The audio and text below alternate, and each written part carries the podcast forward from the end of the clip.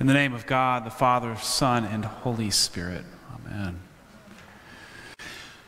Merry Christmas. Wow, we have made it to this moment. It's hard to believe.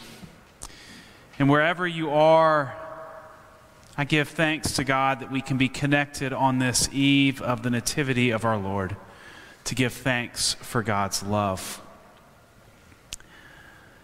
I imagine as this is my very first Christmas as a televangelist, proclaiming the good news across the internet from Birmingham, apparently all the way to London at the bare minimum. And it's probably your first Christmas where you have worship set up on a computer or snuggled up on the couch with loved ones. That it's impossible not to be aware of just how different this moment really is. And maybe that awareness comes with a number of different emotions. I suspect for some there is sadness that we can't be with some of our family. I'm missing my parents right now. Or maybe you or your family are scared about COVID 19 or the economy or the state of the world. We are all longing for hope. And we're looking for hope in all things. And here, on almost the longest night of the entire year, as we settle into this darkness, we gather here to have our lives illuminated by the love of God so that we can make sense of all that we experience. And yet, since I'm preaching literally to the choir, I never thought I'd actually be able to use that. Um, you probably know what many others don't. That even in the darkest moments of our lives, the light of God changes everything. That is why we are here our story this evening, the cool thing about being able to do a lessons and carols, that old English tradition, is that it begins at the very beginning when the Word becomes flesh. We can hear in the words of Genesis, in Isaiah, in Micah, and even in Luke, there is this longing for a hopefulness to be broken out of the human condition. This means that we are not the only ones that face challenges. And earthly challenges are not only 2,000 years old, but stretch all the way to the beginning of time. And we are reminded that to be human is to live in conflict and tension. And since the beginning of time, we have longed for someone to end the conflict, the pain, and suffering. I think it's why we are so fascinated with leaders. And it was into this world filled with conflict and strife where people who had longed for a leader were longing for a mighty ruler to bring peace and justice. And it's into that world that we get the gift of a little child named Jesus. As I shared with the families at our three o'clock, I am confident that it is not what people 2,000 years ago expected. And yet it changes everything. My hunch is that Similar today, people thought they needed a strong arm or someone to fix the world and all the problems, to right the wrongs, to destroy the bad guys, and make everyone fall in line. And yet, what we now know is what we always really need is simply love. Instead of God fixing everything through might and power, God says, I'm going to come to be with you, to experience everything just as you are. to experience pain and heartbreak and loss, and then overcome it through the ultimate act of love. When God raises Jesus from the dead, from the dead on Easter Sunday, God's love becomes the final answer in all things. No longer does pandemic or strife or conflict or anger or lack of justice have the final answer. The gift born on Christmas Day changes everything. And thanks be to God. It's why we are going to sing at the very end joy to the world.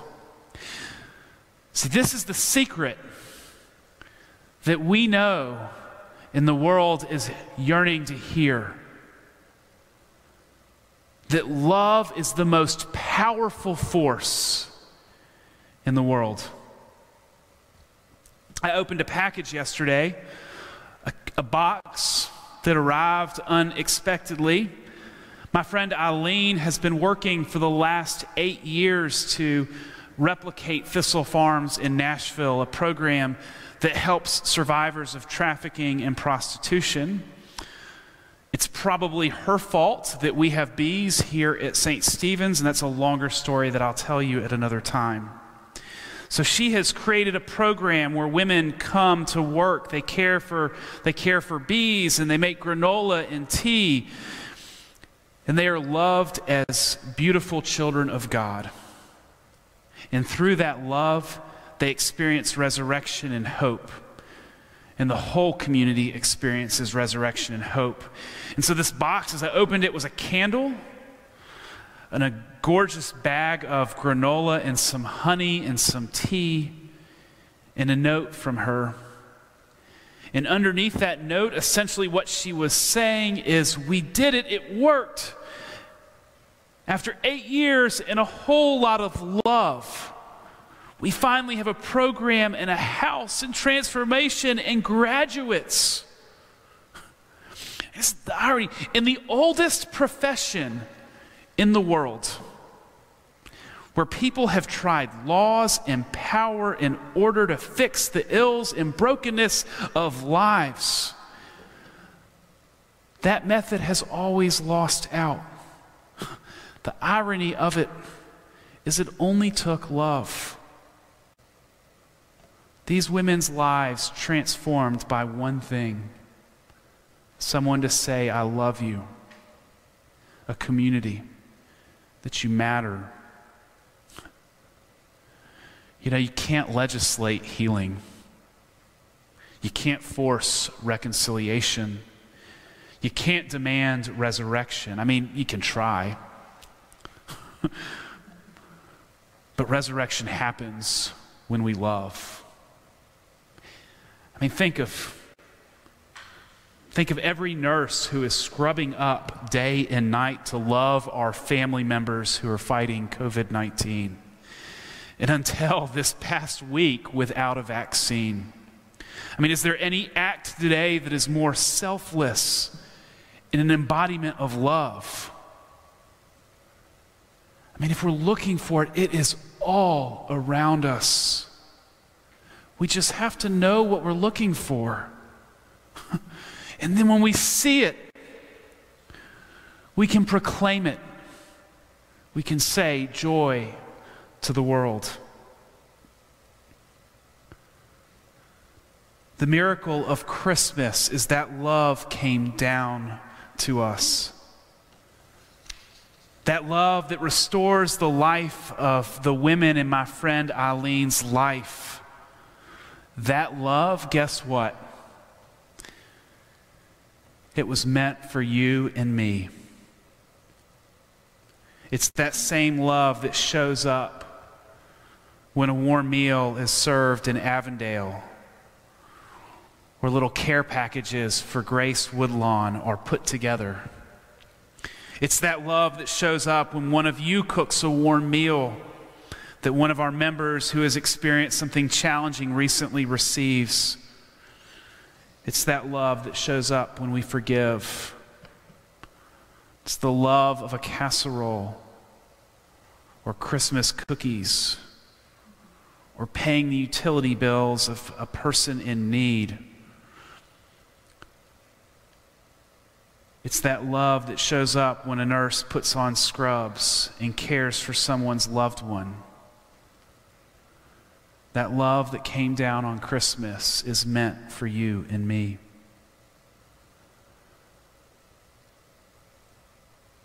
The world isn't redeemed by a mighty ruler or force or law and order or power. It is redeemed by love. It's the most powerful force in all the world, and it's meant for you and me. Tonight we celebrate and name that love.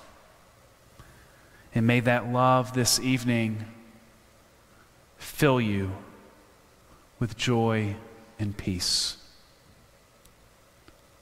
Amen.